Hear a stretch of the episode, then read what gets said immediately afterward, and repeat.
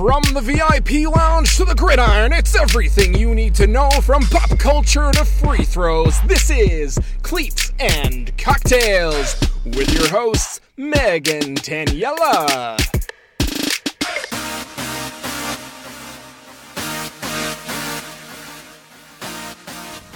Welcome to Cleats and Cocktails. I'm Daniela. And I'm Meg.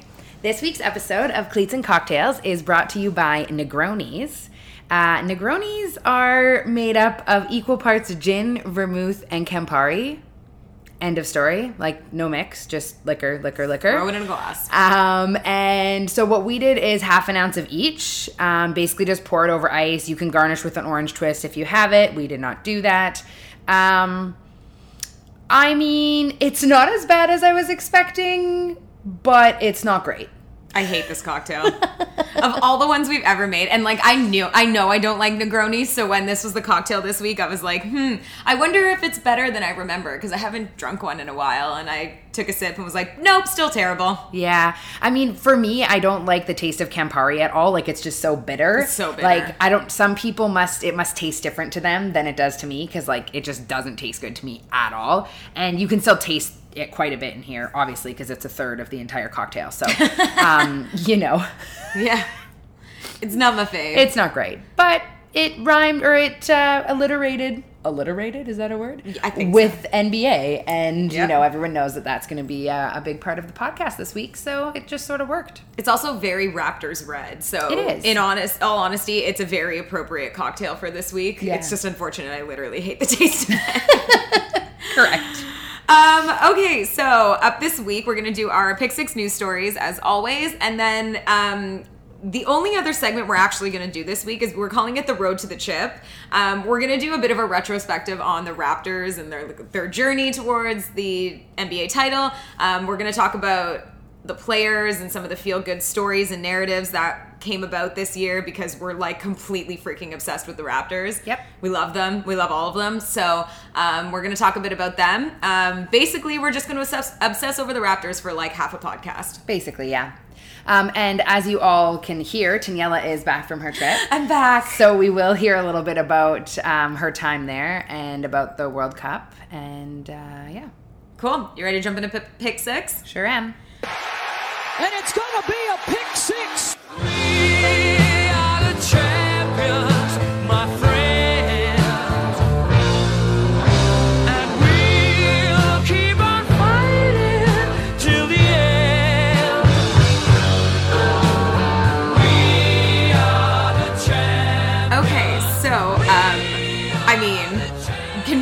Play the song? Like, would that be a sufficient news story? We just play "We Are the Champions." like, would you Just- get it? Just keep rolling the tape. yeah, all the way through. Yeah. Um, if, unless you've been living under a rock, I think it is very obvious what we're starting with. Yes. The Raptors win. The Raptors win. the Raptors win. We did promise that until the NBA finals were over, we would start with the Raptors as our first news story every week. And, well, they won the championship. So they won. They we will be starting with that, obviously. obviously. Um, we were at the parade this morning, so I'm sure a lot of you saw on TV that the championship parade happened in Toronto on Monday. Um, I mean, morning, but morning into like the evening, essentially. It was the longest parade in history um, for something that should have taken two hours. yes. We're not really sure what happened. We're assuming. Um, so apparently, it was looking like close to three million people showed up for this parade, and it felt like it. Yes. Um, and I guess they were just not prepared for the amount of people that were there. Like they, it was complete chaos. Yeah. For context, they were expecting around one to two million. So, like, still a lot. But if there's a whole extra million It's a lot of people. on top of what you're expecting, Yeah. like, I mean, somebody said to me earlier, how do you crowd control for 3 million people? And I think the answer is you don't. You don't. and it was clear by the like how long it took them to get from exhibition where they started to uh, where they finished at City Hall um, because it took five hours. Yeah. Um, it was obvious that they just had did not have a hot clue how they were going to get the crowd under control. No, I, I mean, I'm kind of surprised. Like, uh, for example, for the Santa Claus parade, they set up like barriers along, like in between the sidewalk and the street, so that people know to be behind the barriers, Yeah. right? You you control the crowd in that way. But for some reason, they didn't do that this time. Everything was just open. So confusing. and people were just everywhere. And so, as the bus was trying to drive down the street, there were just people on the street. and so, like right up against the bus. yeah. So basically, they had like some policemen at the front trying to like part the seas of people. But I mean, obviously, that takes some time. And uh, yeah, it just overall seems like they weren't that prepared. So uh, that we were kind of saying sucks. we were saying that part of the problem though is that Toronto never gets championships. Like this is like a dime a dozen for a city like Boston or LA or Chicago. So like they know what they're they do. They know how to set everything up. They come prepared. And not as many people would go when they win it like No. that often. I think that um, I was saying to someone else today, like I think Cleveland's parade was about a million people, and that was like a big freaking deal for them. Mm-hmm. Meanwhile, like three million people descended on Toronto today, Mm-hmm. on top of all the people who came down for their regular jobs. Exactly. Yeah, when we were making our way over to the parade, we were like mixed in with like Raptors fans and like businessmen. Yeah. and businessmen who were on their phones being like don't go into the office just come to the parade because they could see the like swaths of people heading in i mean Yeah. city hall was insanity yeah, people were camped out last night, overnight. People got there super early this morning. Like, yeah, it was just crazy. it was crazy i mean chaos. like if nothing else it's clear that toronto and canada are completely obsessed with this team Yeah. like it was it was insane. I don't think the players were even expecting. I mean, the ones who have been in Toronto for a while probably could guess, but I'm sure players like Kawhi looking out there, like just seas of people. yeah. It was crazy. Yeah. It was a crazy, it was like a great experience. though. Totally. Even though we had to wait a long time and it was really, you know, it didn't all work out exactly how we had envisioned it to work out. I'm still super glad that we went. It was still a good experience. There was so much hype. Like everybody People was were just- freaking out. Yeah, amped up. So. Yeah, it was really cool. And I mean, that was just the parade we're coming off of, never mind the actual win. Mm-hmm. The So the Raptors did win 114 110 um, as the final score. They won in six games.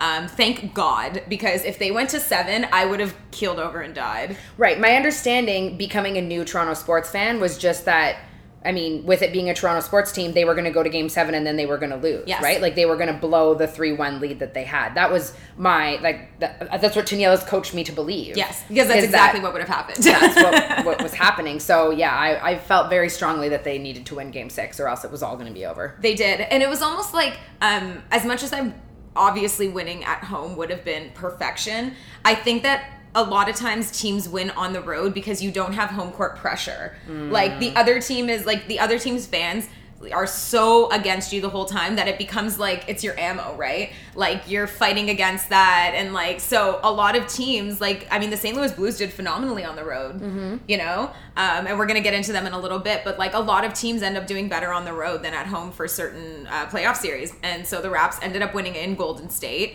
Um, our fans traveled well though. We had a little pack of Canadians over there, Yeah. holding it down. Our super Yeah. fan Nav Bhatia was also out there. Of course. Um, Drake was not. No. Drake apparently was asked not to go to the games in the uh, in Golden State. Oh, really? Well, Yeah. Drake was at Jurassic Park that night. Yeah, having a blast. in there. Yeah. But yeah, apparently it's because he was told he's not allowed to go.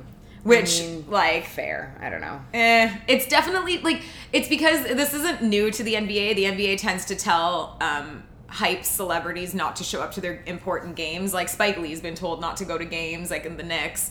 Um, and just because, like, they claim it's a quote unquote security issue, but in reality, they are they think it's too much of a distraction. Right. Um, even though all it did was like Drake just instead again just built a stage and partied on stage Yes. in front of everyone. Yeah, pretty much. Um, so yeah, it was. I mean, it was a very close game, like all of the games have been. I think there were 17 lead changes in the end, which means that basically the Raptors would be leading, and then the Golden State would be leading, and then the Raptors, and then Golden State, like back and forth, back and forth. So 17 times the lead changed, which is insane.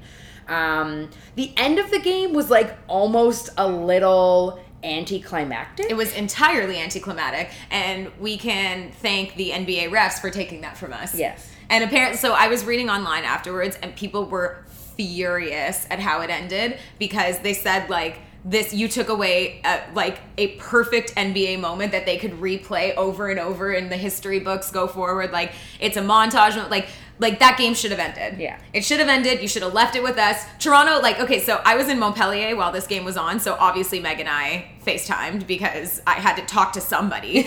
um, so I'm like in my Airbnb with my husband watching the game. Meg is on the phone. Oh, sorry, I was in Amsterdam by that point. Um, and I can hear on the phone all the people around Meg outside are freaking out because they figured the game is over. So there's all these people like cheering and screaming and having a great time, and then like they go to review the play for five minutes, and then like all everyone just slowly dies down when they realize like, oh, it's not over, is it? So Yeah. um, and so they had to do this big review. It was basically they were looking at whether there was like a foul and there was like oh, I don't fucking Yes. know. There was a whole bunch of shit that happened. They called a time. Golden State called a timeout when they didn't have one. So then there was a technical foul because you can't do that, which meant Toronto got to shoot one free throw and get the ball, which was what? There was 0.9 seconds left? Yes. So then they fouled Kawhi, right? And then he took the foul shots. And that put us up 114 to 110. And then. Though yeah, and it's when he took those shots I think that was like, okay, we did it. Yes. Because they were two possessions ahead with only 0.9 seconds left, which meant that Golden State, I mean, you couldn't you can't make that work. two possessions ahead means that you would need at least two baskets in order to tie or take the lead. So so like two twos or a three and a two Yeah. or a three and a foul shot or whatever. in the like context of basketball with that little time left a two possession game is you can't it's impossible Yeah, no. so that was when it was really sealed and that's when everyone finally could like like exhale because i think that once they went to review that play people started like freaking out because it was also really a really confusing play. So people didn't know what the actual call was. Like i think the commentators were like is this a foul on Kawhi? Is this like a Yes. everyone was really confused which made it so difficult for us to know like if we knew it was a, a foul that Kawhi was going to shoot for we would have been like oh i'm not worried. Like this is good for us. But no one actually knew what the call was I just assumed it was going to be against Kawhi because the refs just seemed to be doing everything they could to not let us win. And when Kawhi was going up for the jump shot that he got fouled on, I actually I think he got fouled earlier before that, but as he was going up, he sort of like had his forearm in Andre Iguodala's neck as it was happening. So when they were showing the replay, I had assumed Kawhi was going to get called for that, which is like a shitty weak thing to do. yeah. yeah. But the refs were garbage. Yeah. They said there was something like 15 foul or 12 fouls for the uh, the Warriors in the fourth quarter and the Raps had like one at the time that I was like listening. Yeah, I think when we looked at it total, it was pretty even. It was like 21 to 20 or something like that for the whole game. But So like it yeah, overall like numbers wise it was even, but like a lot of the calls were not good. yeah, not great. No. Um, but alas, we made it through. We won. I cried a lot. Yeah. I cried a lot. yeah, it was weird for me. I'm the crier of, of the two of us, so it was a very strange scenario You were so to, uncomfortable. You Yeah. were just like, okay. yeah, for me to like not be crying. Like I was excited, but like not to that level, I guess. But Yeah, no, I. I it's been a way longer build up for you than it has for me. So This you know. was like, and we said it in the, the Instagram post that we put up, in that, like, for me, it's like all of the years that we sat through and like the garbage years of being a Toronto Raptors fan when the team was bad and no one wanted to play here. People who got traded here demanded that they were going to be traded away. People who refused to come play for us. Like, it's just Chris Bosh walking when we got nothing for him, Vince Carter leaving after not wanting to play for us. Like, all of it is so painful, but it was like all it was like it was all absolved with this win. Like we did it. And we did it with a team that was so good and they loved each other and it was drama free and Nick Nurse is an amazing coach and like obviously Kawhi bought into this as well. Like I was just here for all of it. It was it was phenomenal. Yeah, it was. And yeah. so the Raptors then proceeded to celebrate their win in Golden State and then go They to, went to Vegas. the next day and then stayed in Vegas like one or two days extra than what they were going to. The rumor is that like it was potentially. So I read one rumor that it was potentially because Kawhi hinted at wanting to stay, so they were gonna like stay an extra day and party it up because of that. Right. And if that's the case, take a year off. I don't even care. Party, party the whole summer away. Yeah. um, but yeah, and then a, a few of them actually headed to LA afterwards to continue the party. Um, some people headed home. And uh, Kawhi got a one-way ticket with the OVO Drake plane. Yes. On his way home. Yes, him and Drake flew home. I don't know if anyone else was with them. I mean, I'm sure people were with them. Any other players, I don't know. Yeah, I don't know. But it seems like Daniela mentioned to me earlier. It seems like Drake's working overtime right now to try and do his best to get Kawhi to stay. because that's pretty much all that matters at this point. I mean, like the narr- very quickly, ESPN was like, as soon as the game was over, it's like, oh, is Kawhi gonna stay? And it's like, you know what? Let me revel in this for a hot minute. Yeah. You know, like free agency for the NBA opens up uh, July first, I believe. So um, we'll do a breakdown at that time of all the things you should look out for. But until then. I'm enjoying this win. Exactly. And like Daniela said, we are going to have another segment after our news stories where we're going to break down a little more about the Raptors and the players and what we think's to come and all of those things. So we'll get into that more later. But basically, the main story is that the Raptors are the champs of the world. Of the world, of the universe. Yes. And I love it. Me too. Ugh. I could literally just keep talking, but we gotta move on. We should. Let's talk about the other championship that just happened. Let's.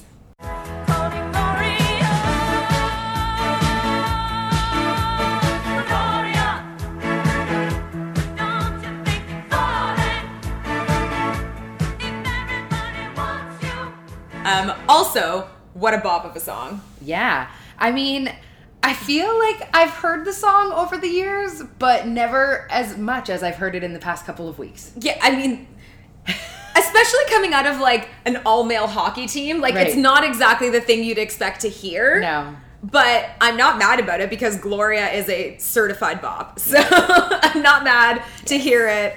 Um, we are also playing this because this was the official, I guess, anthem Yeah. of the St. Louis Blues. And the St. Louis Blues have won the Stanley Cup. They won in game seven. Yep, last Um, Wednesday night. Last Wednesday night. So basically, we had like a back to back.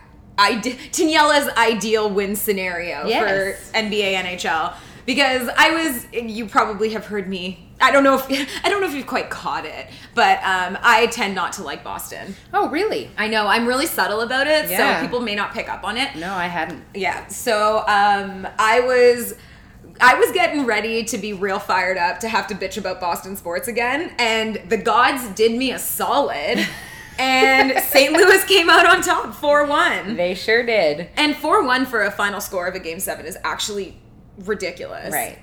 Like, Yeah. I wasn't expecting that. well, and I think was it four nothing when Boston got their one goal, or was it three nothing and then um, St. Louis ended up getting an open netter? Ooh, that I was I wasn't awake for it. True. I mean, I watched most of it. I didn't watch the very end of the game because it was late and they were winning by at least three goals. Like when I went to bed, it was at least three nothing. Yeah. So if I had to, yeah, I should look it up while we're talking about this because it's going to bug me. But um, either way, they won and it was very exciting. You They've know, never I- won. It was their first win in history I too. I know. So nice. Which um, now leaves the Leafs as the longest active Stanley Cup list streak. Right, I did hear that the next day. Yeah. So cool. Um, but super happy for the St. Louis Blues. They have like a shit ton of Canadians on their team too. Yes, I heard that. Actually, I watched. I was looking at an Instagram post that was like the Stanley Cup's going to be in like this city in Canada and this city in Canada. Actually, it's just going to be in Canada for the next four months. I think they have the most players in all of the NHL. Yeah. the most Canadians. It's really cool. Um, the St. Louis Blues are like quite a feel good story. They were in last place as of January. They fired their head coach. They were basically in the basement of the league. Everyone was kind of like, cool, another year toiled away. St. Louis has had a bad habit of like getting close and then just falling apart. So, um, but somehow they've turned their season around, turned it around so much that they literally won the Stanley Cup. Like it's insane, which I feel like may give false hope to other teams that are in the basement of the league thinking they can do it too. true. Um, uh, you probably can't, but you know, it's worth it to believe. Um, Also, the the guy we talked about, the sports better, won a hundred grand. yeah, he. Isn't uh, that crazy? It's funny you guys talking about that uh, last week because I was nodding emphatically along with Greg. Like he should have hedged his bet. Regardless, he should have hedged his bet. Um, but I guess the uh, faith paid off yeah. because I mean, uh, losing out on the chance for a hundred grand because you didn't hedge your bet, I I can't. I would not have been able to do it. But good for him. He stayed the course. He won a hundred grand. Um, the other super cute story from this is that Laila Anderson, who we talked about previously, she's been their unofficial like feel good, good luck charm. Um, so she was actually invited to game seven. They filmed a video. She bawled her eyes out getting to go to Boston. And then they let her sit in on the parade. They let her hold up the cup. Like, it was just, they've really treated her so well. And the city is like totally rallied behind her. And it's just been the freaking cutest. Like, watching her try to lift up the cup. I think Patrick Maroon was holding the cup and he like half held it to, like, gave it to her. And she, like, obviously it's like bigger than she is. Yeah. And so, like, he had to like help lift it up. And he's like, it was just, it was too much. Yeah, the video of um, I don't know his last name. His first name's Colton. No clue. Colton, somebody on that team. Um, there, he's the one who like. T- I think talks to her the most and like who she really really loves and he like skates up and gives her the hugest hug on the Aw. ice like almost like knocks her over and then she held the cup with him too and he like got her to kiss the cup but all I kept thinking is the girl's got a really compromised immune system why are you Yeah, letting fair. her kiss that dirty ass cup? Really fair. Probably should have like sure- sprayed some Febreze or like uh Febreze, disinfected Yeah, or something. yeah. Yeah. I mean, I, I in the moment, I'm sure she didn't care, nor did her mom or her doctors. No. Um, but yeah, that's all I kept thinking. I was like, oh no, don't let the poor girl kiss the the like future mom in you. It's like, where's the hand sanitizer? Um, yeah, but it was amazing. The videos the next day, like like I said, I went to bed before it ended, and um, so the next day when I woke up, it was just like Instagram was just full of everything about it, and I was dying over that. It was so cute. Yeah. And I also really loved the like so St. Louis, the post game or sorry, the parade. Um, it was crazy. They had a ton of people there. All everyone was drinking. They have this like massive park where they were hol- held it. Um, did you see Brett Hull is basically like the drunkest man in America at this point? no. Like, so Brett Hull's a former NHL player, played for the St. Louis Blues for a long time. Um, he was legit completely shit faced making speeches on stage. Like, just shit faced. And I mean, he was having a great time. The St. Louisians um, seemed to be okay with it too. St. Louisians. Um, but yeah, they're, it was really cute because their city really got behind this team. I feel like they really embraced everything. They were playing Gloria in the streets. Like people were waiting um, at the airport for them. Like I don't know. I'm so freaking happy for the Blues. I love it when team when new teams get titles. Right. Like if it were up to me, a new team would win every single year because I feel like it means that much more, especially first time titles. Like this is the Blues and the Raptors are both first time title holders. So Right. like the first one means the most, right? Like definitely. I don't know. I'm so happy for them. So good for the Blues. I got the. Mo- it, w- it could have been the darkest timeline with the Bruins winning in seven and the Warriors winning in seven because that's exactly what I saw happening. And I was I would have like that would have been what I expected, but instead. So all- much better. So much better. All the years of like sacrifices to the gods truly paid off. Also, I have finally clarified that um, St. Louis actually was up for nothing, and then uh, Boston scored their one goal, so it wasn't even an empty net goal. Oh. I'm actually a little sad they couldn't hold the shutout because that would have been intense. Yeah, and Jordan true. Binnington, like Yeah. first year goalie. Crazy. God, He's from Newmarket.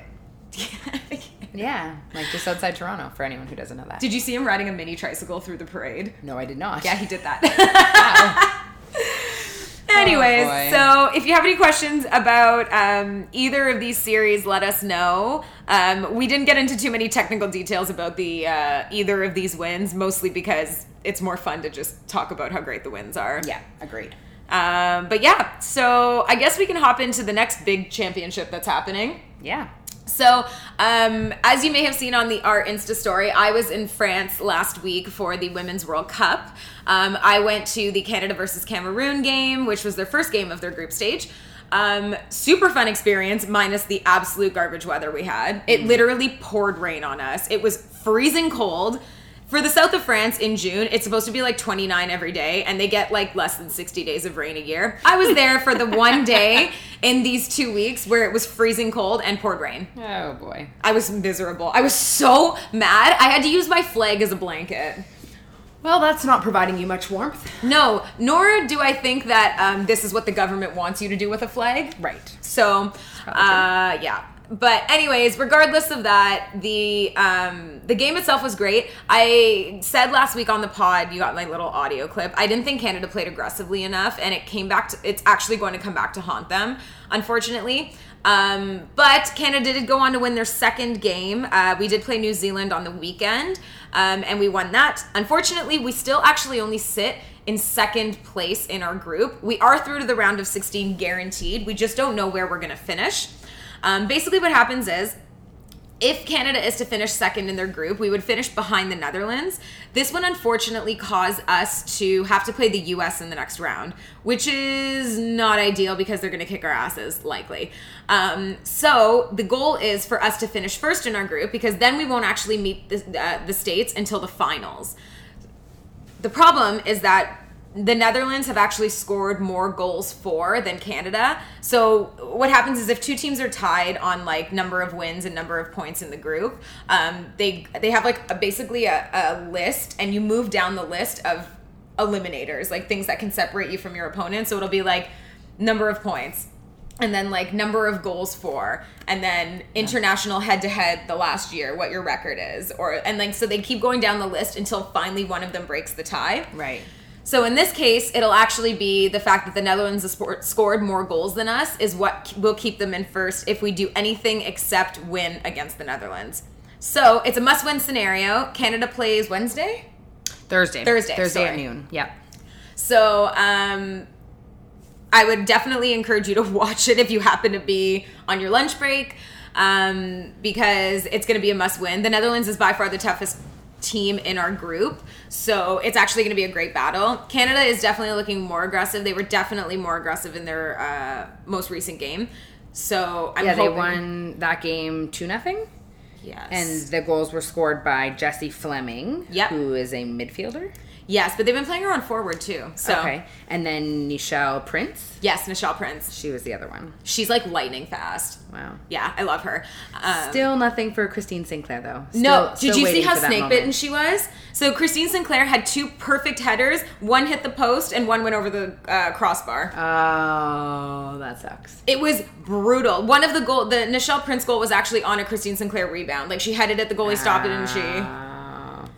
Like she's so snake bitten right now. So Christine Sinclair goal watch continues. yes. Um, in other news, a bunch of the other teams uh, are set and through to the round of 16. So, I mean, just for like quick reference, um, basically the teams that you would expect to be through are France and Norway are through.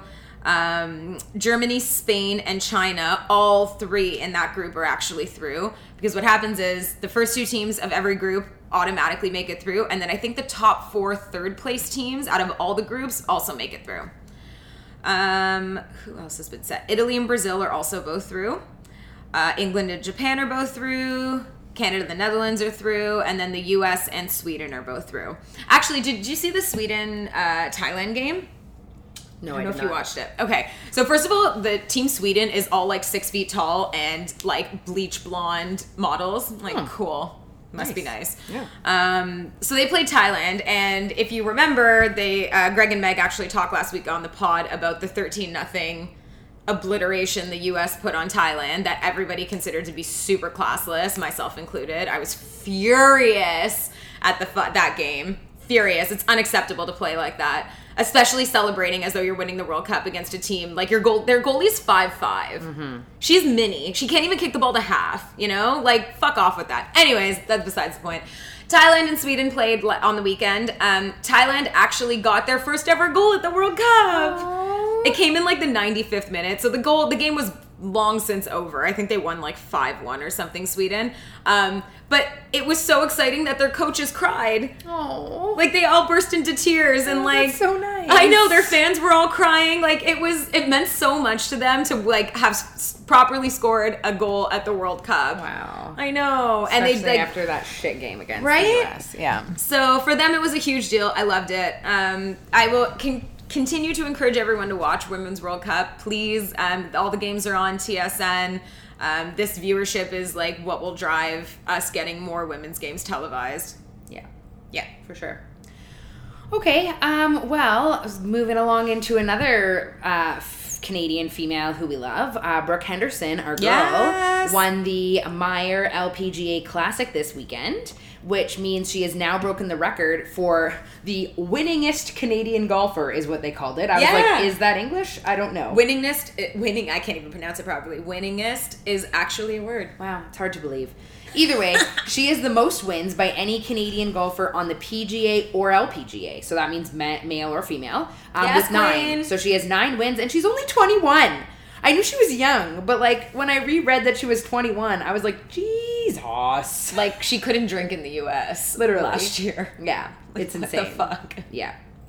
It's crazy. So good for her.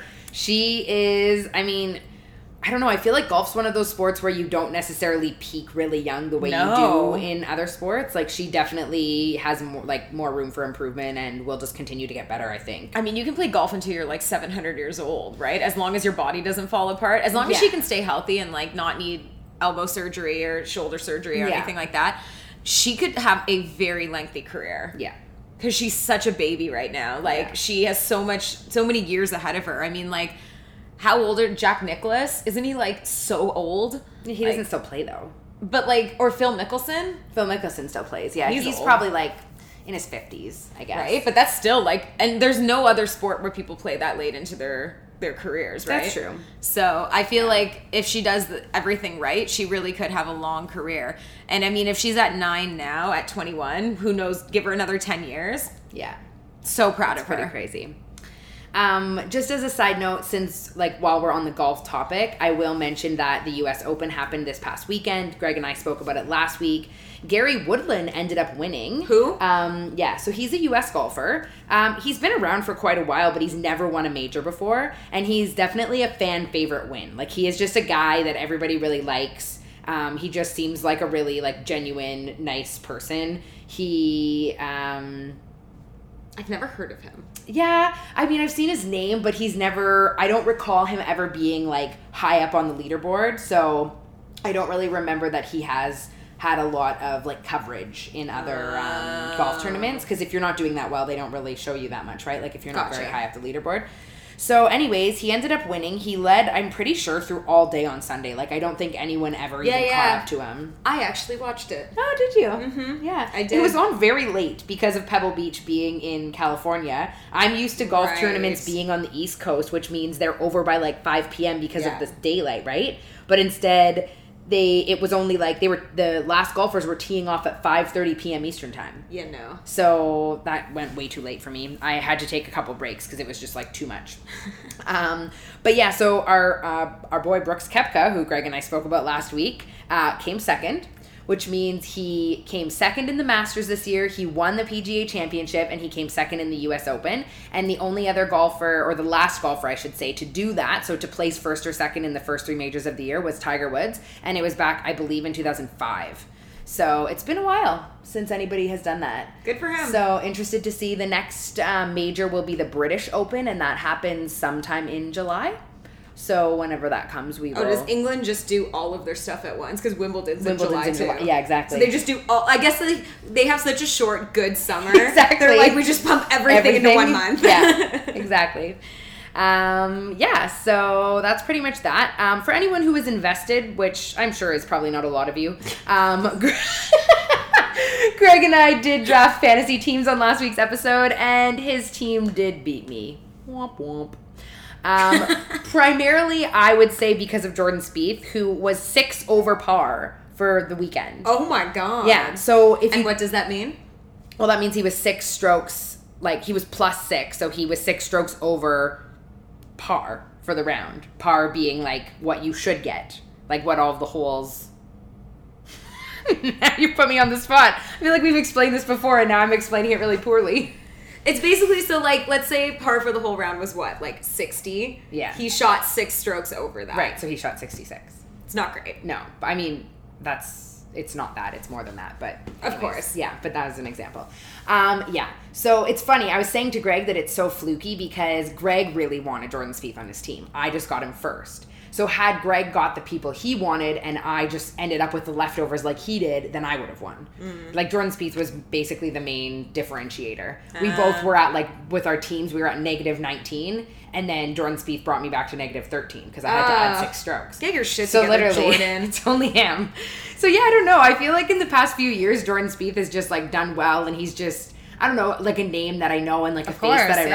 recognize. So I'm always just I choose him. Like I'm pretty sure I had him in our draft too, Mm-hmm. but this year he's just not playing well at all. So It's about to get relegated. if I end up in any other sort of fantasy draft for golf in for the British Open, I will not be choosing him. Say he has burned no. me twice. Right, noted. Thank you.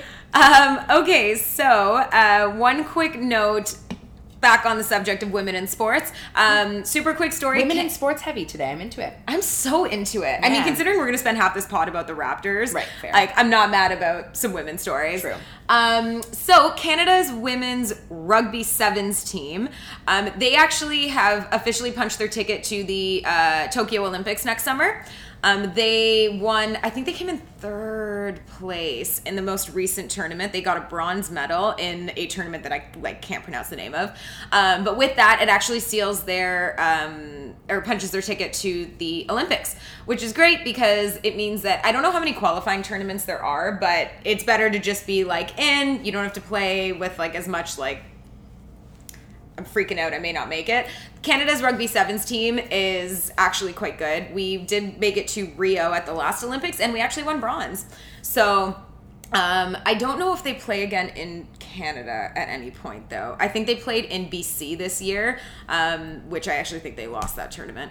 Um, but I don't think they play in Toronto at any point. But it's good to note um, when I, I'm actually excited that Rio Olympics is next year already. Like Not Rio Olympics. Sorry, Tokyo. That's what I meant. But, I'm excited. Summer Olympics. Yeah, exactly. Yeah. Like I'm excited that Olympics are like it's always weird being in an in between year, but Yeah. it, like now we get to see all the qualifying for it, so that's really cool. Yeah.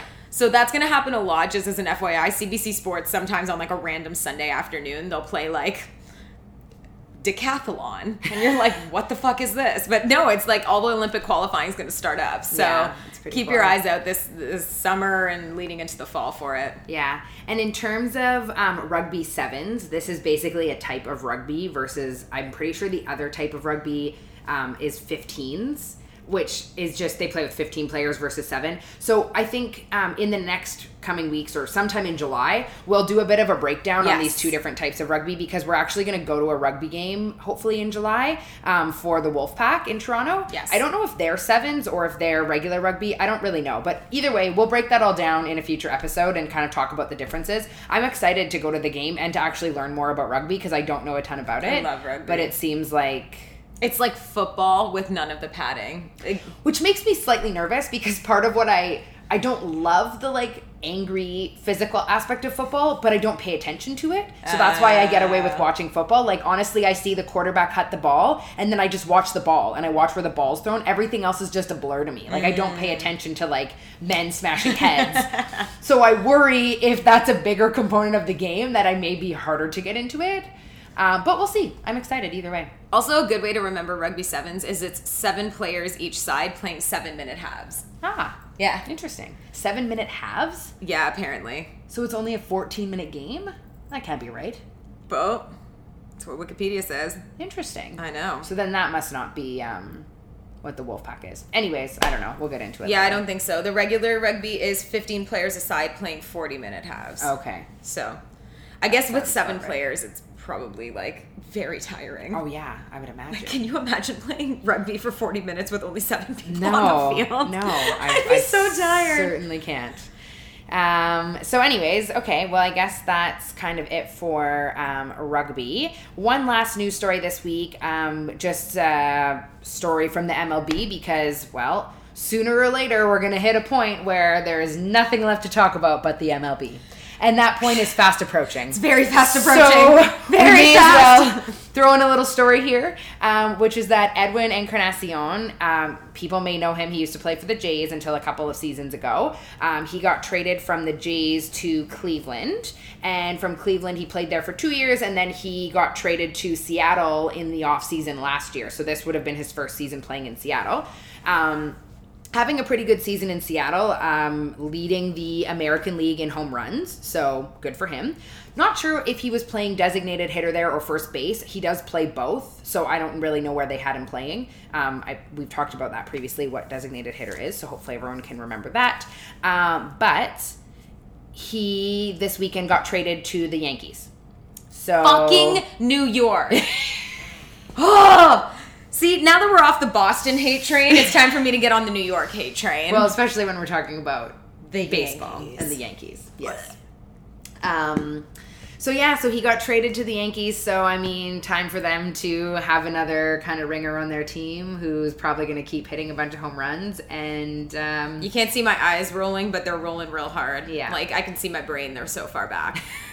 I just, this is so fucking typical. Yeah. Like the Yankees are like, oh, I see a good player out there yonder. I'm just gonna purchase them because who needs a cap in baseball? right.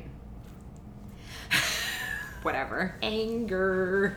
I just fucking hate it. I hate it because the Jays are in their division too. Right. Like trying to compete against the Yankees and the Red Sox is so infuriatingly difficult because they just buy themselves teams that are amazing, and like it's. I mean, such in theory, a- Toronto could do it too. They just refuse to.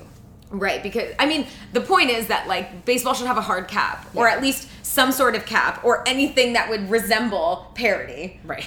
like anything, because there's teams like like really small market teams where like some of these players make as much as some of these payrolls. Period. You know, like the Yankees pay ridiculous amounts of money for their players, and some of these other teams, their payrolls are so much smaller. Like you can't mm-hmm. compete. Yeah. It's kind of like what, I mean, slightly different. Definitely different, but same idea as what Greg was saying last week about when the U.S. played Thailand and like the differing resources. And A he, thousand percent. he made a comment that said if you're both professional sports, you would all have the same resources. Which, like in theory, yes, you all would play the same number of games and you would play against the same level of athletes and you would have access to coaches and training staff and all of that sort of thing. But one big difference, especially in baseball, is the money that you have access to Yeah. to pay your players. there are legitimately teams in the MLB that I forget exist. And then they pop up on like every few years when the Jays scheduled to play are scheduled to play them and I'm like, "Oh my god. Mm-hmm. I forgot you were a team." Like legitimately, like the Pittsburgh Pirates. Would I never think about them. The Arizona Diamondbacks. There's other ones that I, I'm not thinking of because I actually can't remember that they're teams. Um, but like seriously, it's really bad. Yeah. You shouldn't be an afterthought in a sport, a professional sport. It's true. so much so that I can't remember you. Yeah. and I watch a lot of sports. It's true. Um, but anyways, fine, whatever. Ed went off to the Yankees. Cool. Next.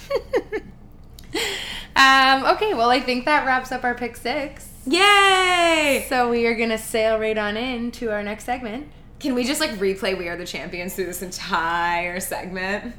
Yes, I think we can. just just a good little background music. Um, okay, so our next segment is basically Road to the Chip. And um, I would like to point out if you have seen the Drake clip, he was saying, I want my chip with my dibs or dip with my chips, like Something whatever it that. is. Um, and we also, just to make sure we got the slang right, did use Urban Dictionary to confirm. We did. it was chip. It is. Um, so basically, chip is a slang word for a championship or a cha- championship ring. We're just so out of tune with the youth. the youth of today that we had to Google it to make sure we were right. So we were. yeah. So there you go. You can use it in conversation with your friends. Yep. The chip. The chip.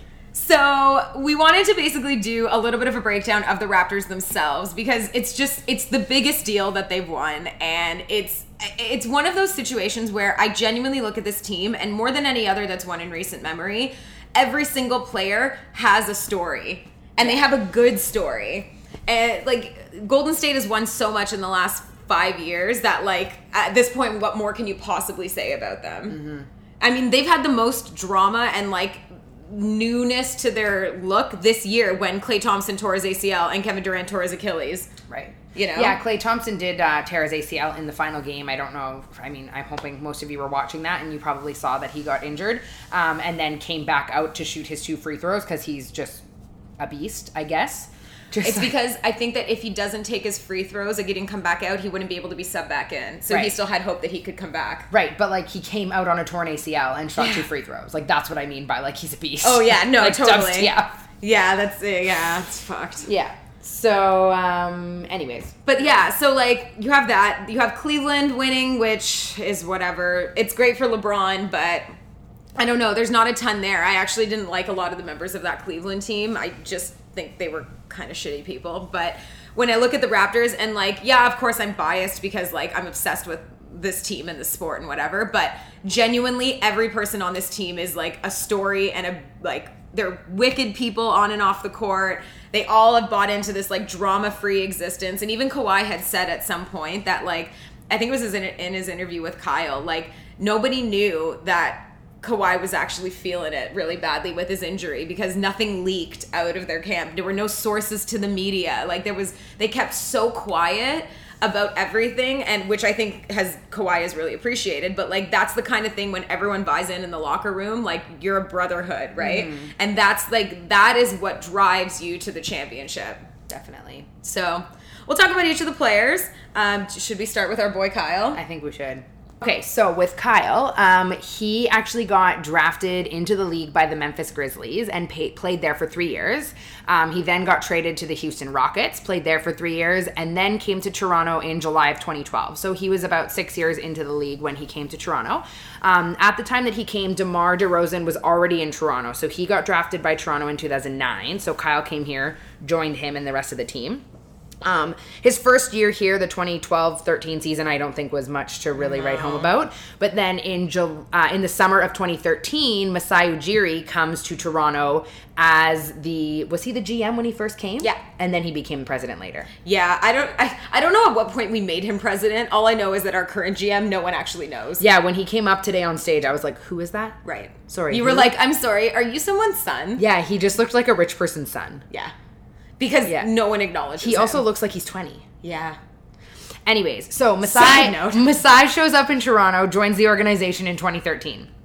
So prior to this, Kyle was known f- across the league as being like a really difficult guy to coach. He had an attitude problem. He just like wasn't really someone you wanted on your team from like a personality locker room standpoint. Like he was a good player, but he had a lot of like off the court like issues kind of. Yeah, his reputation preceded him truly. Like he was known even being in, like traded that he was difficult to coach. Exactly. So basically, when Masai gets here, he sits him down and just asks him like, "What kind of player do you want to be?" Because like, here's the path you're going on, and here's the path you could be going on based on like your um, skills. Yep. Right. So here's what I see for you. Like, which one do you want to choose, basically?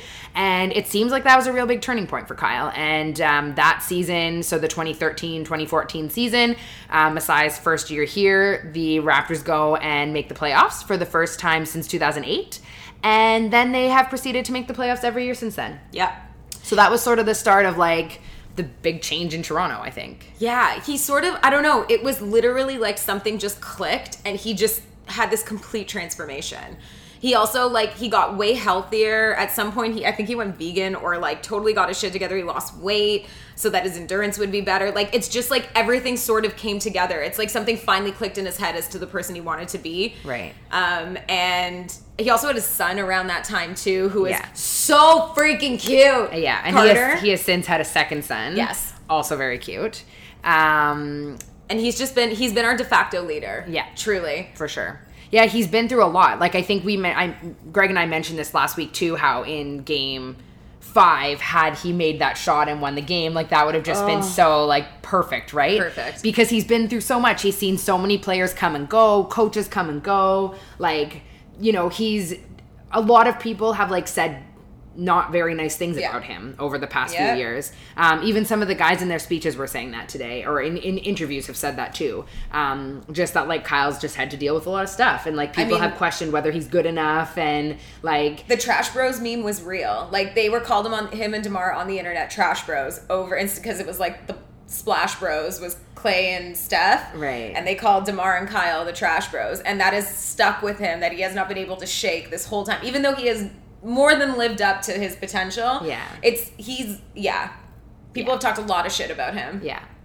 So I feel like he's definitely who I'm mostly excited for. I think you probably feel Yeah. the same way. I think a lot of people feel like a lot of Raptors fans would feel that way. I don't know if like just generic basketball fans would really care either way, but um, I think a lot of people in Toronto are feeling pretty excited for Kyle right now. And I think that you can tell that even with Kawhi on this team, they still respect Kyle as their leader. Yeah. Because he was the one to lift the cup and he was the one to carry that trophy through the parade. And like, Yeah. He has hel- held on to it this whole time. Like, it, he didn't give it to Kawhi No. to walk around with. Like, No. they, they also, did you see the interview with the two of them after? Oh my god, it was so cute. I was dying. What up, Big Y? Yeah. Ugh. Big Y. I couldn't believe it. Yeah, this is an interview with Kyle and Kawhi, like the night of them winning the championship, like Yes. later on, basically. Um, I mean, I feel like it's the first time I've actually got to see them like interact, and it Yeah. seems like they're legit friends, which of course they would be. But like, I don't know, you just ha- you haven't really seen it. Well, there was also the whole thing where after um, Kawhi got traded, he texted Kyle to say like, "I know your best friend's been traded, but we're gonna do something special." Right. And like that's a huge step forward. And like I remember, I don't know if you, maybe we talked about it on the pod, but I remember saying partway through the season that the thing that was scaring me was that I felt like Kawhi and Kyle didn't have a ton of chemistry on the court. Right. Because like they hadn't played a ton, like Kawhi was still having really heavy load management, but it's sort of at some point before the playoffs started, it started to look real good. Yeah. Like that game we went to against Portland, like they looked good, and Yeah. that's when I was starting to be like, oh, it's happening. Um, and you can tell like they totally love each other now. Mm-hmm. Yeah. And it makes me so happy. Yeah. Also, during that interview, um, uh, Kawhi was like wanting, Ky- like gave Kyle his MVP trophy to hold, and was like, "No, you deserve it. Like you were the MVP of like that final game, and like all this stuff." so cute. Also, Kyle had to get injections in his hand through each game this series because it's so so injured. Yeah, he probably is gonna need surgery. Probably. Yeah. And like, but he was such a trooper. He just wore that fucking ice glove thing, whatever it was, that contraption on his hand every single game. Like, he was battered and he was still hitting his shots. Yeah. Ugh, I love him. Yeah. So I feel like that's pretty much Kyle's story in a very summarized nutshell. Yes. Been a lot of details that have been missed out, but that's like the high level version of what's kind of gone on with Kyle. Um, up next, I will quickly mention Serge Ibaka, or Serge Ibaka, as he has become known. so Serge is actually from the Congo. Um, he, which I, Meg and I were saying, it's we found it really funny because obviously Serge was like fucking lit at the parade today. They all were like they were having a hell of a time. I mean, they were chugging bottles of champagne when they were leaving the parade, like for the parade at 10 a.m., and they didn't make it to us until like close to 3 p.m. yeah. So hmm. So that's a lot of champagne to be chugged. Yeah like i mean pascal literally had like the most dopey face on. But anyways so serge was obviously lit because um he his accent was so much stronger. Like it's sort of like he lost his interview filter that he usually puts on to like you know be professional and like answer all the questions. So his like his accent was super cute because it was so strong. But anyways um he's from the congo. He actually speaks like five languages or something. And a cool fun fact that you can use um, in conversation is that Serge, while they're, they're on the court through the playoffs, he actually spoke different languages to different players on the team, depending on who he needed, so that the other team couldn't pick up on plays. So whenever he was talking to Marcus Gasol, because Nick Nurse did run out a fairly big offense with uh, Marcus Gasol at center and Serge Ibaka just next to him. Um, he would speak Spanish to Marcus Gasol. He would also speak French to Pascal um, because Pascal's from Cameroon, so it is a francophone country. Um, and then he would speak English to the other players. But he was able, he would just literally mid play switch between whoever he needed, and it was like totally confusing the other teams. Yeah. Um, Serge has had a. He's kind of had a long journey. He actually played for OKC, Oklahoma, City Thunder. He played on a team with Kevin Durant, um, I roll maybe Russell Westbrook. I think he was in the league. He was there from 2009 to 2016. Okay. I think Russ was there. Um, so Kevin Durant and James Harden, like that team was a super team before they existed. Wow. And had their management not fucked up OKC's roster so royally by not paying any of them, they would have won a title. Wow. Like it's so messed up. So, anyways, Serge ended up leaving. Um, he ended up in Orlando, and partway through the season with Orlando, he didn't even make it a full season. He got traded to the Raptors. Yeah. So he's been with us for a few years. February of 2017. He came here. Yes. So um, he actually he's I feel like he's found a pretty good place on the team. He he's one of those players that he needs minutes to get hot. Like Yeah. he doesn't particularly do well coming off the bench, but and that's kind of been the problem back and forth. Like when, especially when we got Gasol, like he would sit on the bench more, and then it was like he seemed a little clunky. But for some reason, in the playoffs, he turned into like old school Serge, um, and he really just sort of became okay with his role. Yeah. and he didn't lose the like fire and like the ridiculous defensive ability that he possesses. He looked like shades of old school Serge, and that's what we needed when it happened. Yeah. I love him. Yeah. We've got him for a couple more years. He re signed with the Raptors in July of 2017 on a three year contract. So he would have been 2017 18 season, 18 19. So we've got him for one more season um, before his contract ends. And then who knows if it'll end up getting extended or what will happen. But Honestly, my bet, my bet is he's not going to be extended. I think that he will probably command more money, even at this point in his career, than what we will be able to pay him. So I'm not confident we'll end up seeing him again after the end of his contract, but we still have him for a couple years. Exactly. So I'm not mad about it. Um, I really like him though. Really like him. Yeah. And the players freaking love him. He also has a YouTube series, by the way, um, where he cooks dishes, um, traditional African dishes, or so he claims, um, and he makes other NBA players eat them and not know what it is. So um, he's had a couple of NBA players on where they've eaten like maggots and like bull penis or something. Like it's hilarious, and that's why they call him Chef Mafuzi. And what is this um, YouTube show called? I think it's called um Would You Eat This? I need to look it up. It's something like that. But yeah, it, I would I would check it out because That's it's hilarious. Fucking hilarious. It sounds hilarious. Because he doesn't take himself seriously at all. Right. That's funny. How hungry are you? That's How the name. How hungry are you? Yeah, because he asks like, "How hungry are you?" and they're like, "Oh, I'm pretty hungry." And then he like pulls the lid off, and they're like, "What the fuck is this?" and then he has one with Demar that's like absolutely hilarious. That's funny. Yeah. Have to check that out. Um, okay, well, we'll move into Pascal Siakam, or Spicy P, as everyone likes to call him. I you totally love him. I hey? do love him. um, yeah, he only started playing basketball six years ago. It's stupid. Like, like in in life, like not In like actual- professionally or like in college. No, in life, he only started playing basketball six years ago. Um, It's not even fair that you can get that good in six years at anything. Yeah, it's pretty insane. So he is from Cameroon, which Yeah. I believe we've mentioned before. He was rocking a sweet Cameroon flag after they won too. He was. He sure was. Um, so he ended up getting drafted um, by Toronto. Um, what year was that in? Three years ago? Three years ago, I think. Okay, so pretty late in the first round. So This is why Masai's a god. Because Yeah. like he sees players and he's like, I'll take a flyer on that. Or he's like, I can see that there's potential there. You know that he was like this close to drafting Giannis? He's, Oh. He wanted Giannis really, really badly because he was like, this kid's gonna be a superstar. I need to get him. And he actually tried to trade up picks. Um, but Milwaukee wouldn't budge and they took him. Um, which probably would like set off their radar like hmm why do you want him Right. but um yeah like legit Masai's a an absolute shark when it comes to finding draft picks and pascal Yeah. is literally no exception yeah. So Pascal is 25, which means he only started playing basketball at 19, which is crazy. because these people would have been playing since they were like six. You know what I mean? Like, I know. it's just insane.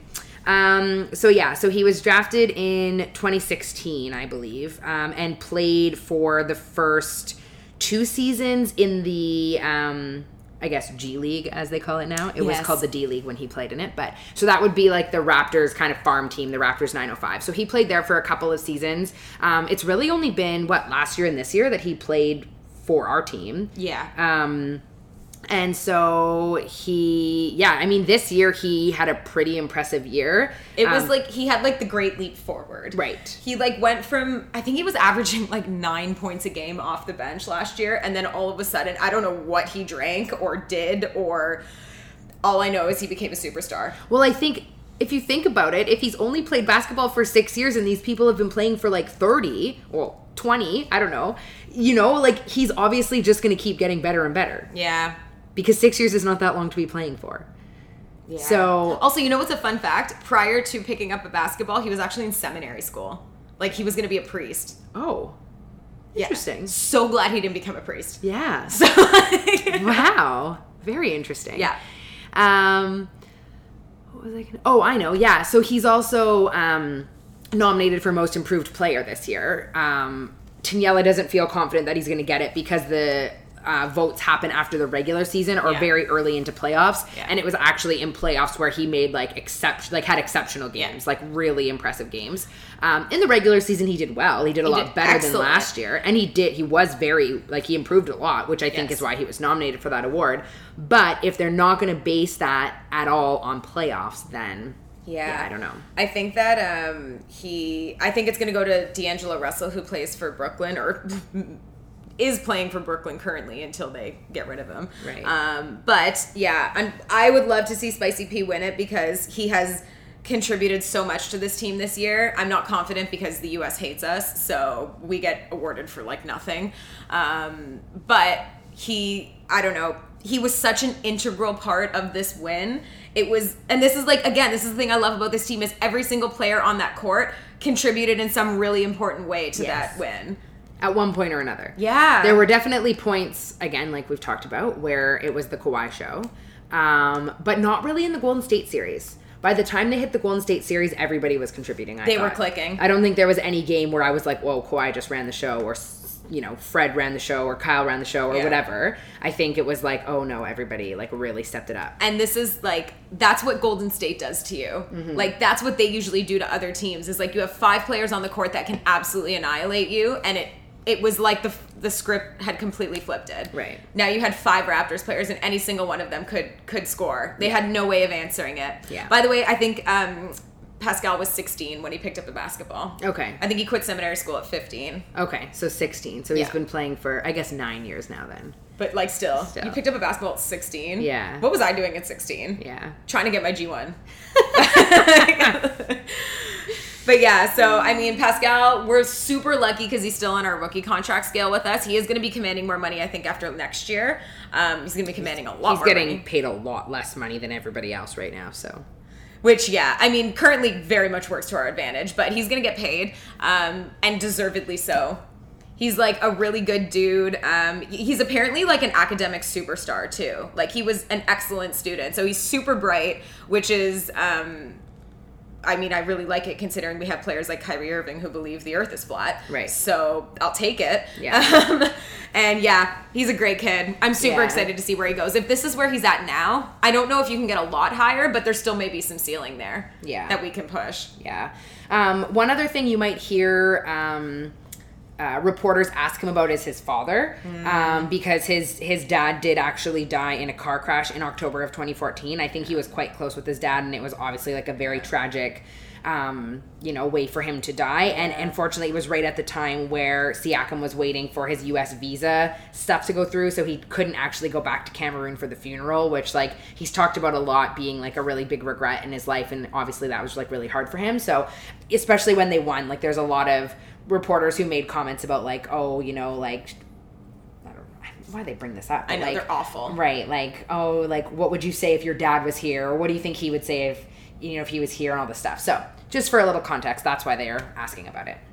Can we just say that some of these, like the interview questions, were fucking awful this year? Yeah, for the some of them were bad. Doris Burke doing those interviews on stage were awful. Mm. Like she's a phenomenal interviewer and like well respected because she's a boss bitch. But whatever they were feeding her to ask, they were like, Marc Gasol Tell us about playing in Memphis and why it's super sad that none of them won. And it's like, what? I don't understand. Kyle, talk to us about your best friend being traded Yeah. as you're holding this title. Yeah. Like, I was displeased. Yeah. Um, speaking of Marc Gasol, let's just jump right into him because I fucking love him. I love him. You have heard me obsess about him all half season long since he's been with us. Yes.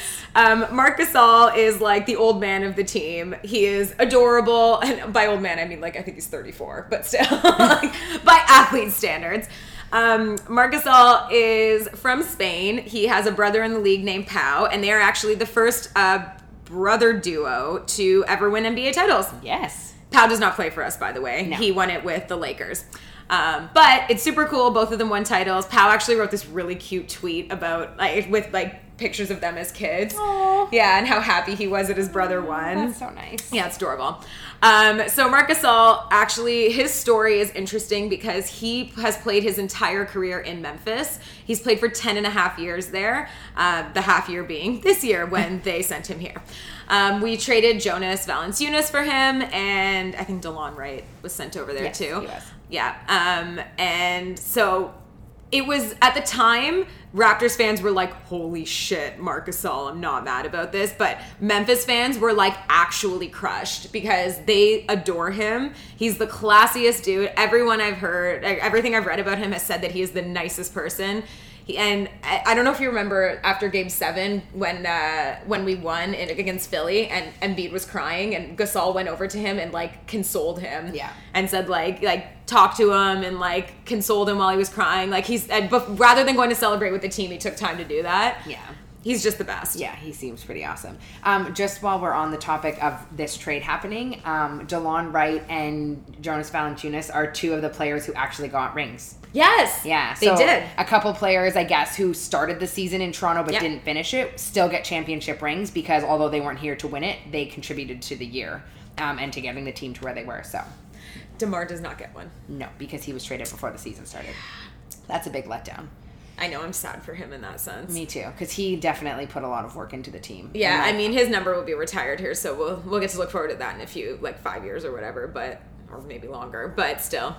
Um, yeah, Marc Gasol plays center for us. He is this super tall dude with the beard. Um, he had a great playoffs. He actually had a pretty terrible game six though, the one that we won against Golden State. He really wasn't performing all that well, but it doesn't matter because everyone else was doing great. Yes. So his defense is amazing. It's what he's actually known for, and he can also hit threes, which if you were watching the Raptors at any point before Marc Gasol showed up or we made these playoffs, um, Jonas Valanciunas does not hit threes. Right. He's attempted a couple, and everyone was like, "Oh my god, look at you go! That's so cute."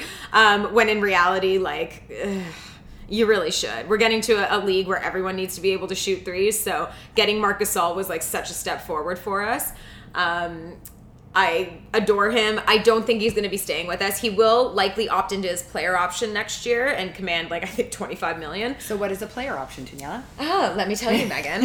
um, so contracts in basketball have a number of years, and usually at the end of the contract, there's an extra year that's known as a player option. So a player can actually decide in that year whether to opt into the option, which means that they take the money that's offered as part of the contract in that year and they stay with the team, or they can decline the player option and test free agency, meaning that other teams can make them offers. So it can be used as an advantage either way um, players who aren't making a ton of money that have a player option at the end of their um, contract can be like, fuck it, I'm playing great. I'm going to go see if I can get more money elsewhere. So they'll decline their player option and test free agency, which you're actually going to see happen in the offseason coming up. Um, or sometimes players can decide to actually opt in. And I was telling Meg before the pod, the perfect example is Andrea Bargnani, who used to be a Raptor, the Italian primo pasta dude he sucks. Um, we used our first overall pick on him when back when our general manager, not Masai, um, was obsessed with making us Team Europe. So we drafted Andrea Bargnani, and he was terrible, but he got paid a shit ton of money. So when we traded him to the Knicks, he actually opted into hit the last year of his player contract because he knew he wasn't going to get paid because he was terrible. So he opted in. The Knicks have to pay him and honor the contract, and he was like, "Ha ha, cool." Um, but anyways, so Marc Gasol has a player option with us next year, and he will likely opt into because he, given his age, he won't make that kind of money anymore. So um, I expect him to opt in. After next year, he will be a free agent, and most people are predicting he's probably going to go back to Memphis and finish his career there, even if it's just for a year, just to kind of like. He, he deserves it. They love him there. They're going to retire his number there. He might as well go finish his career there. I'm sure that he will Yeah. and none of us will be mad about it. He's Right. been nothing but gracious coming to this team after being like, you know, you build a life there. You spend a decade in one city. Your family's there. Like you have this whole life, and you just are uprooted partway through one season with no notice. Yeah. He handled it so graciously. He did. Yeah, he was awesome. He was a good, uh, a good um, addition to the team. I would say He was wonderful. Yeah.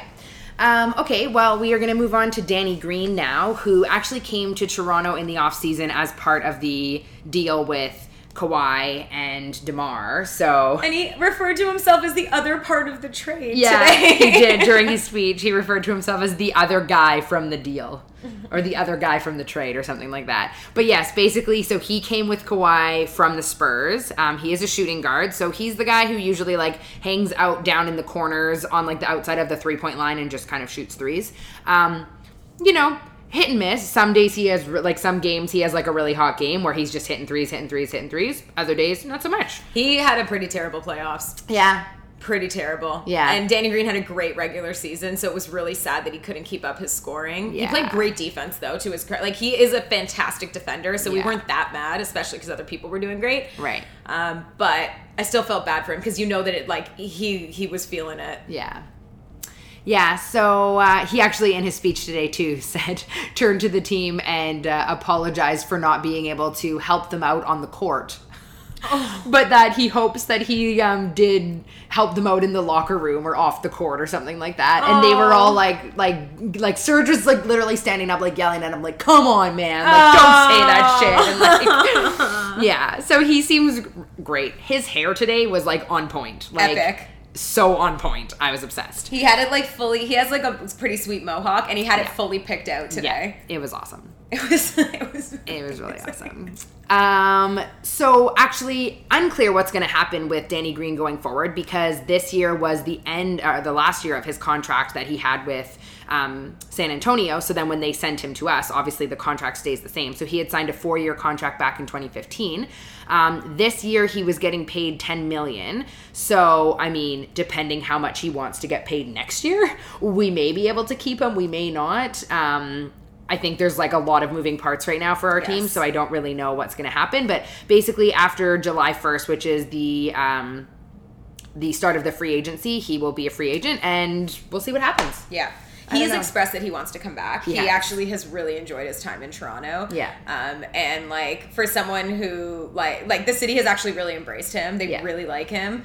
So um, I I hope he comes back. Um, I don't think he can come back for ten million a year. I I think the only thing that might work to our advantage is that he had a shit playoffs, which Yeah. helps tank his value a little bit. Um, which I hate talking about people like that. Yeah. It's a terrible way to say it, but. Um, if he's willing to take less money and he doesn't have the stats to really back up why he deserves more than 10 mil a year even though in this market he probably can get more than that um, i can see them making him an offer but you're right there's a lot of moving parts most notably Kawhi. Right. However Kawhi's contract goes is what will dictate what we do after that Exactly. so Yeah. um, but he also um, he he has a podcast too Danny Green? yeah. Oh. Yeah, he has a podcast and apparently it's super popular. I haven't given it a listen, but if you've ever listened to him talk, he's got like a really great voice Oh. for podcasting. Um, and I think he's had a couple of like NBA guests and stuff on it. And there's like a pretty big like ex I don't know how to say it. Like people are expecting that once he eventually retires, um, like ESPN or TNT are going to scoop him up for commentating because he he actually commentated during the All Star game. Um, I think it was it might have been the celebrity game that he was part of, and people literally loved it. Inside the Green Room. Yes. Is the name of his podcast. Perfect. He has a five star rating on Apple Podcasts. Good yeah, job, apparently Danny it's Green. really good. Um, and his Twitter is Green Ranger, so I'm into it. Oh, Yeah. That's cute. So I love me some Danny Danny Green. I wish he had had a better playoffs because it probably would have made some of these games a little bit better. Um, but it's okay. We won. He still had a good time. He's a really good dude. Yeah.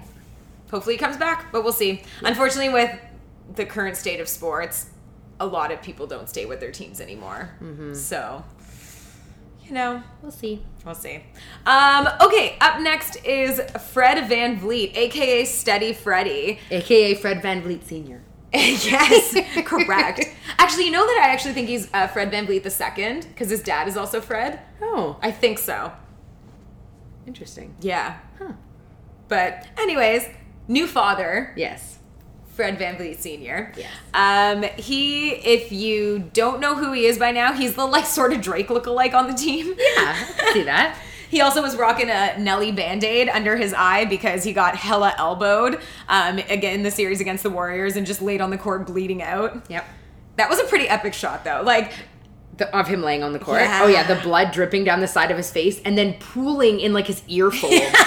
I was so grossed out by that part. Like the blood was literally sitting in the fold cartilage of his ear. I was like, "Ugh."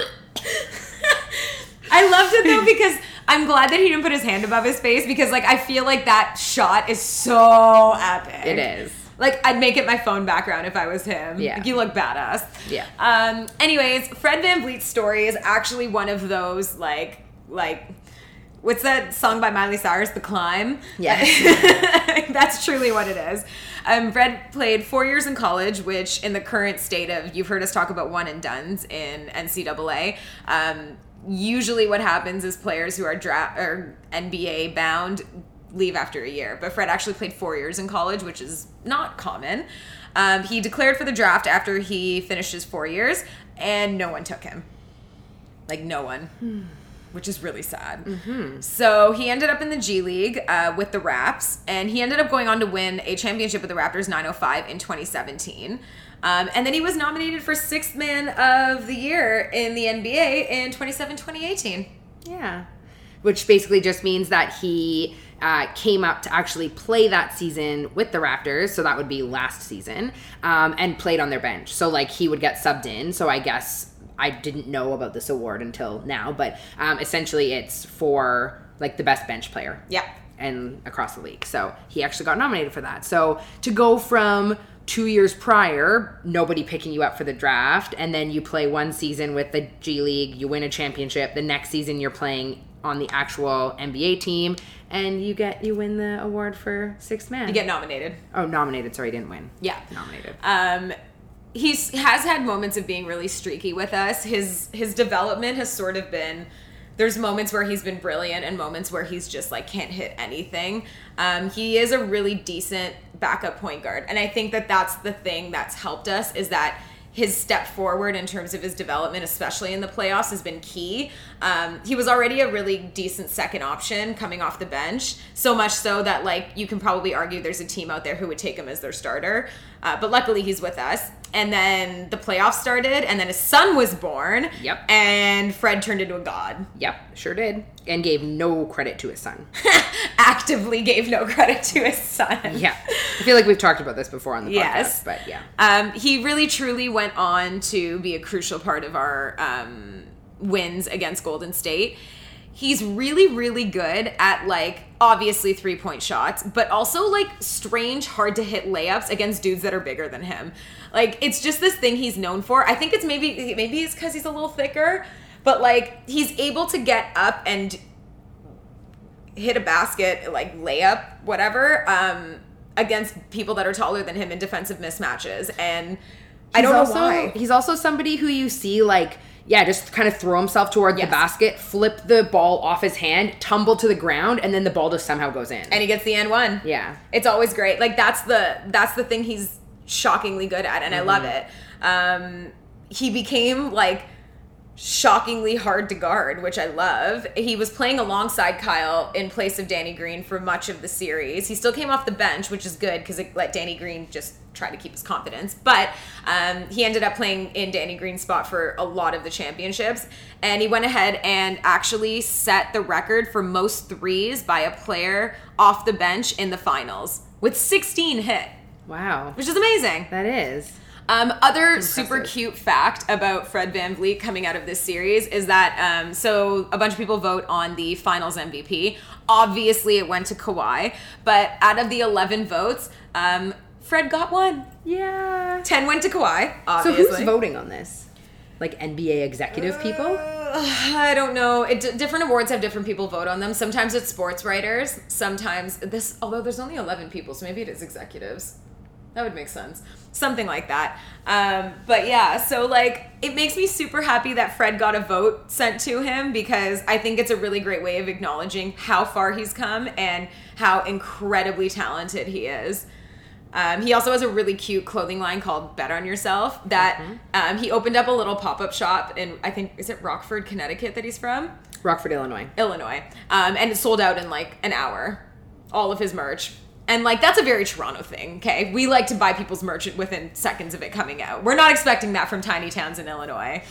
So good for Freddie. Um, so happy he's with us, and I'm so happy he had such a beastly playoffs because I feel like he was truly a key member of our wins. Yeah. Do you? I'm trying to find out what his status is in terms of like next year and contract and stuff. It looks like it says he signed a contract in 2018 with the Raptors, but it gives no details on it.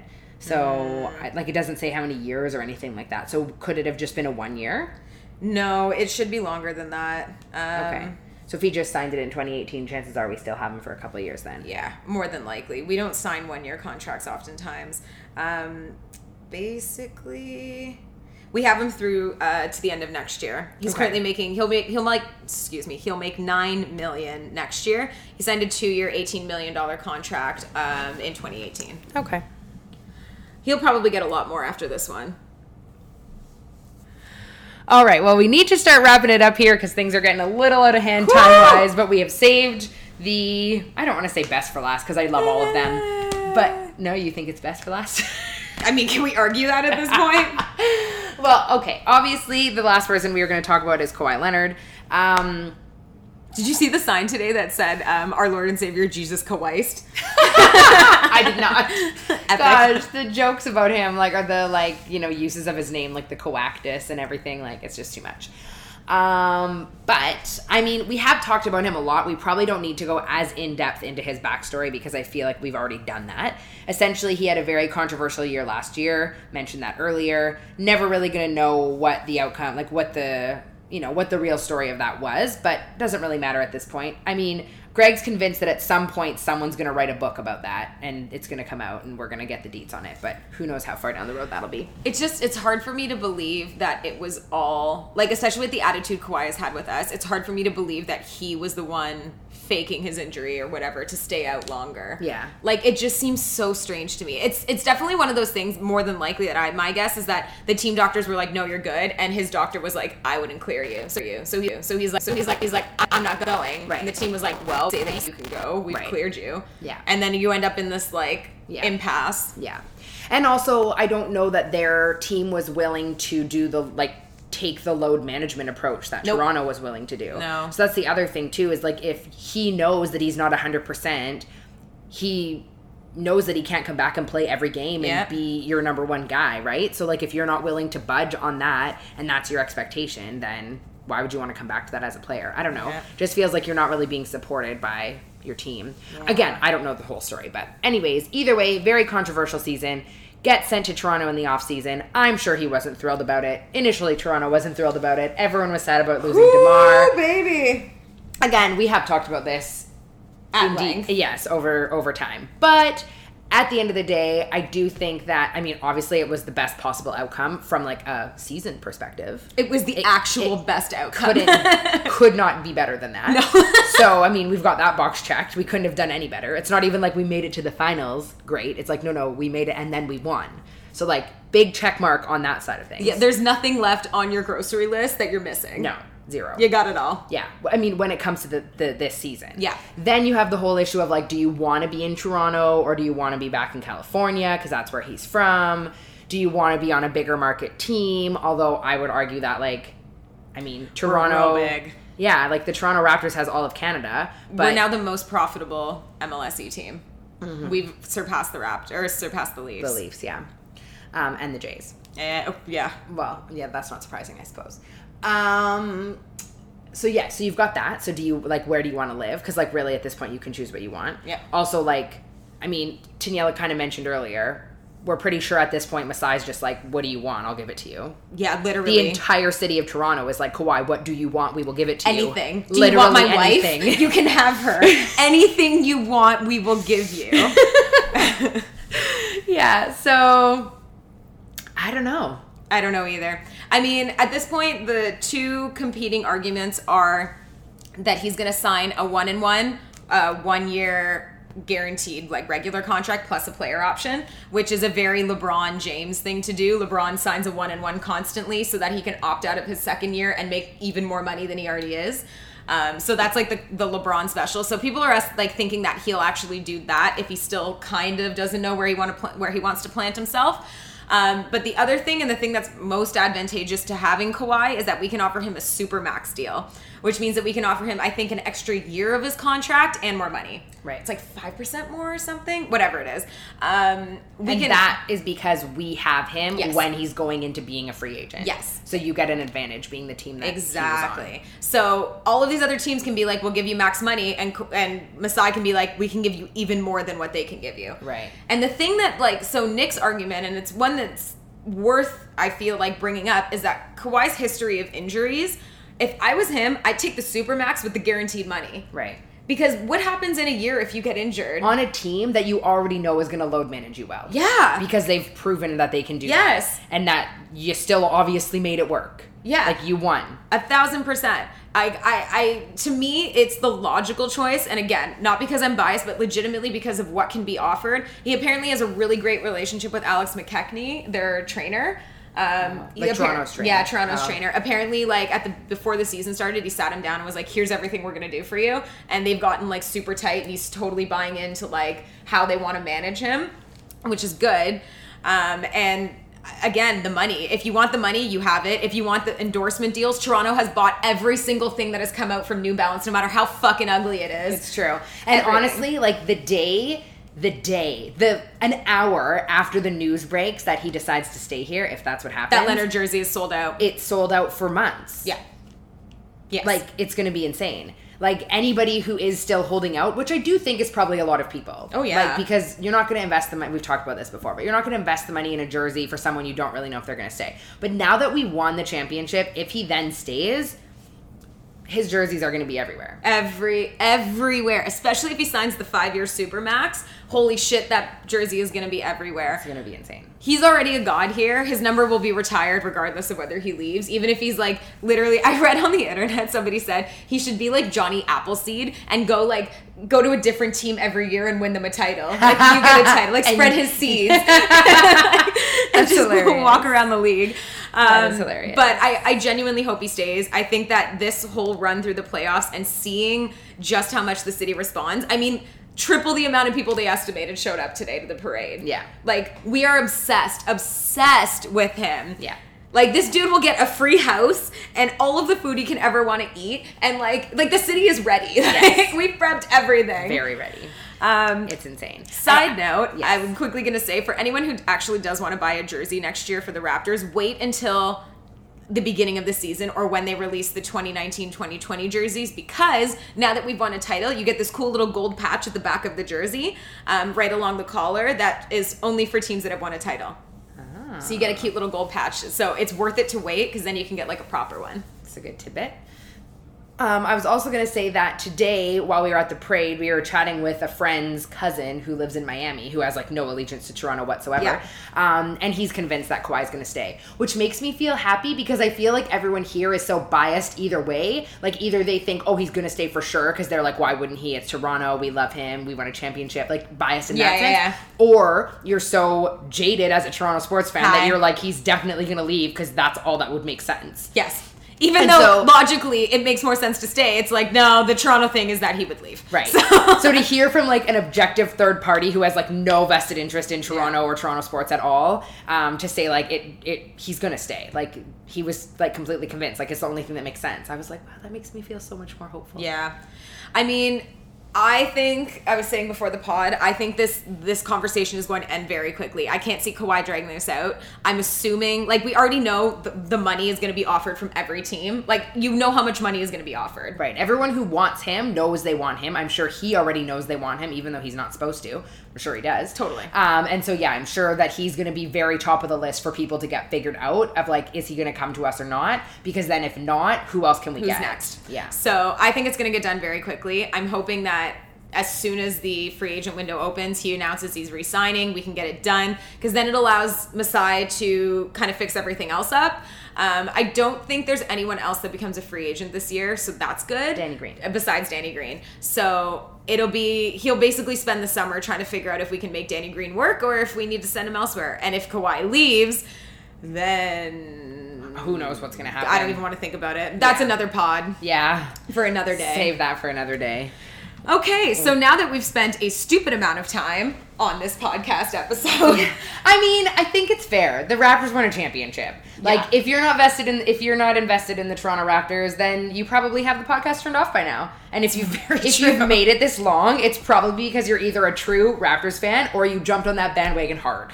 and either way, we're fine with it. We are very fine with it. You can drive that bandwagon all you want. There's room for everybody. There is. So um, we will be back next week with another episode. Meg and I are officially back properly. So For about a week, and then I'm gone, and then we're probably taking a one week break. I think, right? oh, okay, scratch that. I mean, yeah, we're back next week. Make sure to follow us on Instagram at Cleats and Cocktails or Twitter Cleats Cocktails. Um, I was tweeting frantically through the uh, NBA playoffs, so you can go ahead and read all of my tweets that basically all were themed around different ways I would die watching the series. Sounds about right. Um, Yeah, so make sure you uh, rate, uh, review, and subscribe on Apple Podcasts and favorite or whatever else it is that you can do on all the other podcast platforms.